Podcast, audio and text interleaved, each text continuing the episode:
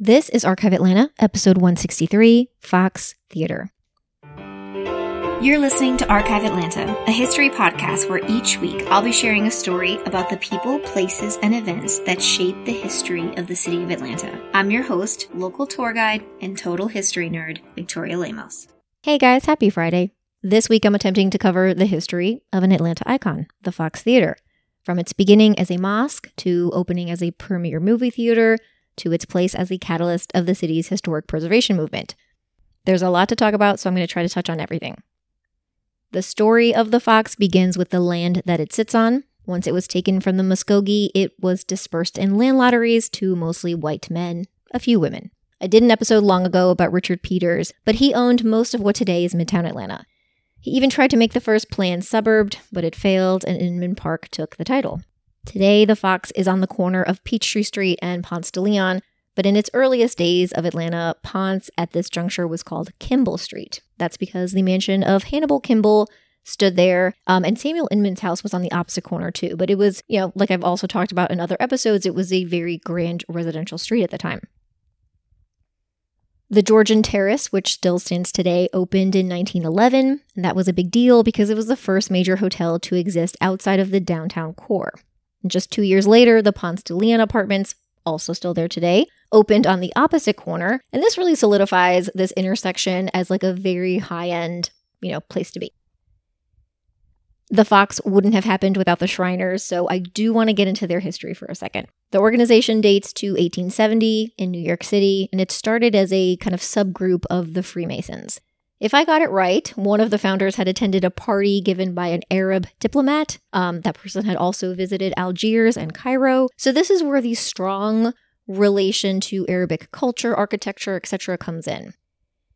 The Atlanta chapter of the Shriners was organized in 1889, and at that time, only one Shriner group was allowed per state, so this was the first in Georgia.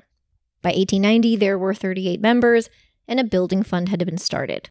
Full disclosure, I find fraternal organizations to be weird and yet very intriguing. I'm not a joiner in any sense of the word, but when you read about like the customs and traditions of these organizations, they're just, they really sound silly. But don't send me hate mail yet, because my friend Liz points this out. You know, these groups of men especially were extremely successful and powerful and contributed numerous important things to society. You know the shriners are known for their children's hospitals. Um so i get it you know but when you read some of their stuff it's like they'd serve camel milk and stuff at their dinners. You kind of have to laugh.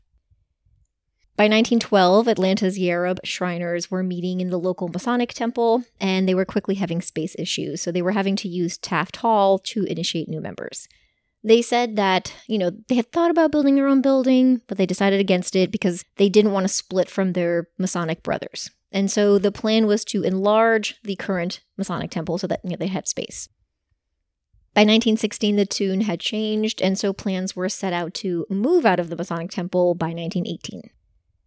This is also at the same time of World War I. I'm sure that affected some things. I found an article from 1919 that mentions the Shriners purchased a lot at East Baker and Ivy Streets for half a million dollars. There's, I don't know if it fell through or plans changed because by 1921, uh, potentate Harry Hines, and potentate, if I'm saying that right, that was the name for their leadership positions, like the head of the Shriners, leased the University Club on Peachtree Street for meeting space.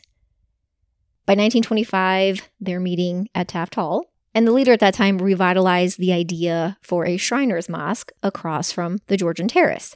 And they mention in this meeting that they purchased the lot, quote unquote, years ago, and it was now owned debt free.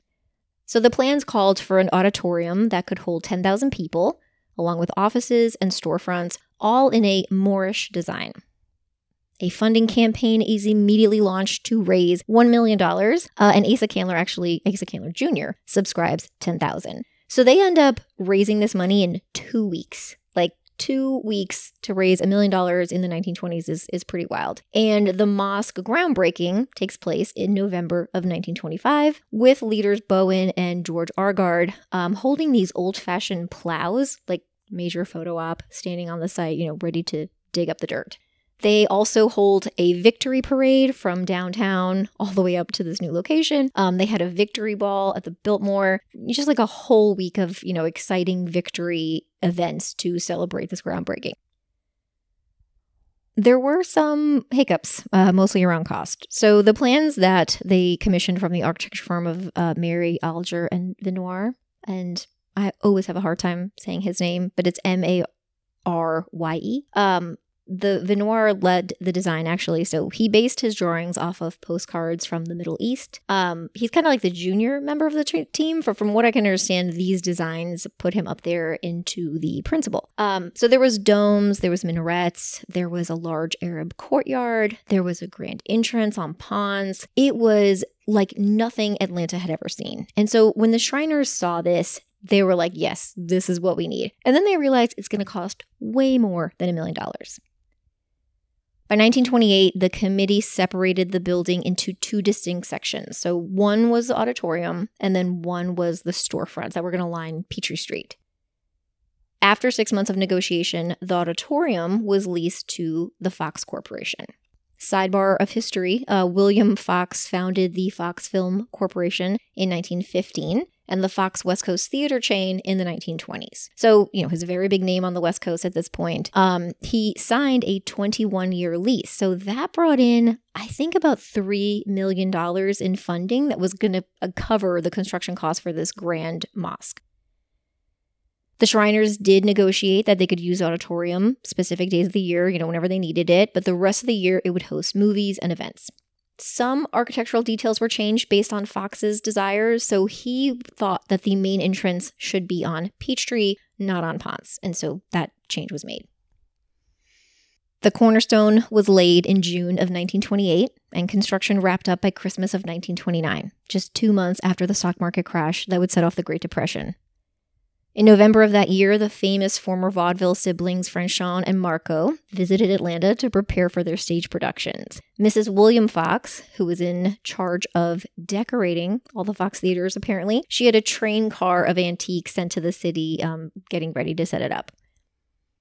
Enrico Leide was chosen as orchestra leader, so he's well known for marrying into the Candler family, honestly, but he was very big in the Atlanta music scene. Like all the, you know, well known names of the city were chosen for this. The interior was opulent. The iconic blue ceiling with, you know, stars that actually were lit up by light bulbs behind. It was meant to mimic an Arabian night sky. The plaster walls were painted to look like stone. Uh, the stage was 80 feet long, which was four feet longer than the Roxy in New York City, which, you know, if you know Atlanta, we always have to like put something in there how we're bigger and better. Um, so that the Roxy was the largest theater in the US. So, you know, saying that our stage was bigger was important. Um, the building was dotted with fountains, which is a very standard architectural detail inside an Islamic mosque. The Shriners Hall, which today is called the Egyptian Ballroom, uh, was designed with columns and winged serpents meant to mimic a pharaoh's throne room. It was at the time the largest ballroom in the entire city. The walkway from Peachtree Street to the front doors uh, was meant to mimic an Eastern bazaar, and then the iconic box office was solid brass. The men's restroom was inspired by a Turkish coffee room, and the ladies' restroom to mimic a harem room. The orchestra pit was the largest in the country and consisted of a two part elevator, so it could uh, go up and down. Inside the theater, the Möller organ was set in place. Um, at that time, it was the largest organ in the world, and it was only one of 12 that the company had built for a theater because they normally did churches. In December, the Shriners held another large parade, a football game, a ball. Again, they love celebrating. And each member was invited for a sneak peek on December 23rd, one day before the opening to the general public. On a cold Christmas Eve of 1929, Atlanta lined up around the block for the Fox Theater's opening, with one show just after noon and the main event at 8 p.m. It began with the famous organ, then Enrico's orchestra, then the classic Mickey Mouse cartoon Steamboat Willie. There was performances, there was comedians. I think there was like acrobats, if I read that right. Um, and then it finally played the movie titled Salute. The Fox was, of course, segregated by race, as was custom and law. Black patrons entered through their own door on the Ponce side, used a separate ticket window, and then climbed a tall flight of stairs on the outside of the building to enter into a 188 seat gallery that was basically up against the ceiling. This space was segregated from the dress circle by a three foot cement wall with no openings. So you were like trapped up there. This gallery also had its own set of bathrooms for black patrons to use. Just one month after opening, the Fox Film Corporation was talking about going into receivership. So you have to remember, it's the Great Depression. By April, William Fox sold control of the theater chain. Um, by the following year, the Shriners were also struggling. So they lost a lot of members who couldn't pay their dues. And by November, the bank was attempting to foreclose on their building. In December of 1935, the Shriners sold the mosque to satisfy the $1.5 million mortgage, and it closed for just, I think, two months, but quickly reopened with new ownership, which, if I got this right, was Mosque Inc., uh, and they owned it for the next several decades. So we have the 30s and the 40s. Uh, in 1946, Disney world premiered Song of the South at the Fox. Uh, Walt Disney himself came to the showing, although the black actors couldn't, at least not in the seats that were not up against the ceiling. In 1947, the Metropolitan Opera, which had been held in Atlanta since 1910, moved their spring season to the Fox. This was a really big deal, and the contract to use the Fox exclusively brought in all the high society for one week. So the stars were already staying at the Georgian Terrace, um, but this was like a big thing in Atlanta high society. So having it at the Fox again was a very prestigious win. In that same year, the Shriners, who had actually still been leasing this as a temple, moved to build their new headquarters somewhere else. So they end up purchasing the old Standard Club, which was a Jewish social club. They renovated it, they moved in. It sadly burned in 1964 or right before 64. And then in 64, they built a new mosque that still stands today on Ponce de Leon. So it's just past Ponce City Market. I'm sure you have seen it. It is, you know, it's still rare to have such a Islamic designed building in the city, so it's one of few. It would be the Metropolitan Opera that led to the desegregation of the Fox. So, from the beginning, Black Atlanta was protesting the segregation of this theater. There were black leaders like John Wesley Dobbs that wouldn't allow his daughters to attend places like this. Um, and if, if you know that his grandson, Maynard Jackson, um, also had not attended this theater, I'm sure because of his grandfather's feelings about it. Now, the Fox had hired, so they had hired some African American gate agents or ticket takers, um, some doormen. They had let a local music legend play the organ there, but like that was it. They still were not desegregating the seating. By 1961, the Student Nonviolent Coordinating Committee began to protest the Metropolitan Opera because it performed in the segregated Fox Theater. There were several students who led like small two person, you know, acts of resistance. So they would buy tickets, they would attempt to sit in the white section. And then months later, a deal was reached with Mayor Hartsfield and the opera to desegregate the event the following year. Now, this wasn't such a simple story uh, because the opera tickets were sold out years in advance. So while the 1962 show was technically desegregated, most Black Atlantans couldn't buy a ticket. Now, this changed uh, for this reason. I, from what I've read, is like well, um, the new mayor Ivan Allen needed this to change, and so he pushed to build the Civic Center, which opened, and then the Met moved over there in 1969. By the early 60s, the grand organ, nicknamed Mighty Mo, had not been used in decades. The American Theater Organ Society put Joe Patton in charge of restoring the Fox's pipe organ, and this was something he did for free after his regular job, and it took him 10 months. During that time, he also began to just explore, like, you know, every nook and cranny of the theater. Patton was a bachelor. He lived in East Point. Uh, he worked as an electrical engineer selling x ray equipment. So he just, you know, spent a lot of time there. Um, there's a really funny story. I read that in 1974, there was a rock concert where a streaker fell from the balcony into the orchestra pit and broke five keys and the organ stool, and it was Joe who fixed it. So, in that same year, 74, the declining Fox Theater owner said, You know, I got to sell this. The Fox is to come down. It had been declining in membership. There was talks of selling the land to Southern Bell because they want to build their new headquarters. And so, you know, the owners just relaying this information, but everybody panicked. Uh, there's like an emergency meeting held. The Georgia Senate's Committee on Tourism was involved in organizing that, and they actually played the organ at the start of the meeting. Um, students had lined up on the sidewalk. Not sure if that happened before or after the meeting. There's a lot of history here. I mean, I'm brushing over it, but there was public letters that had come in, former movie stars, former stage actors, um, regular Atlantans that paid bills to Bell South, they would write Save the Fox at the bottom of their checks.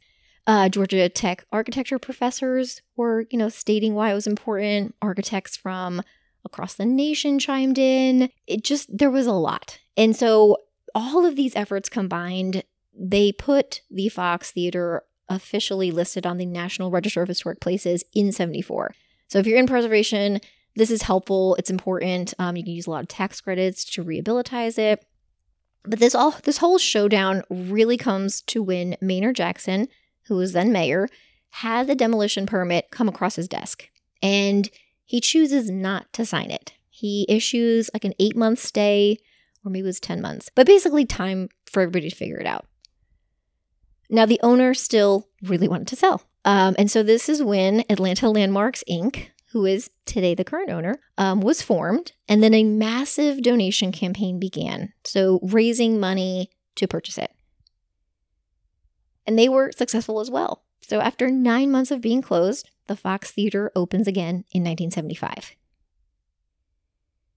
Joe Patton, who led most of the reopening restoration, was hired as a technical director, an engineer, and generally the do all person.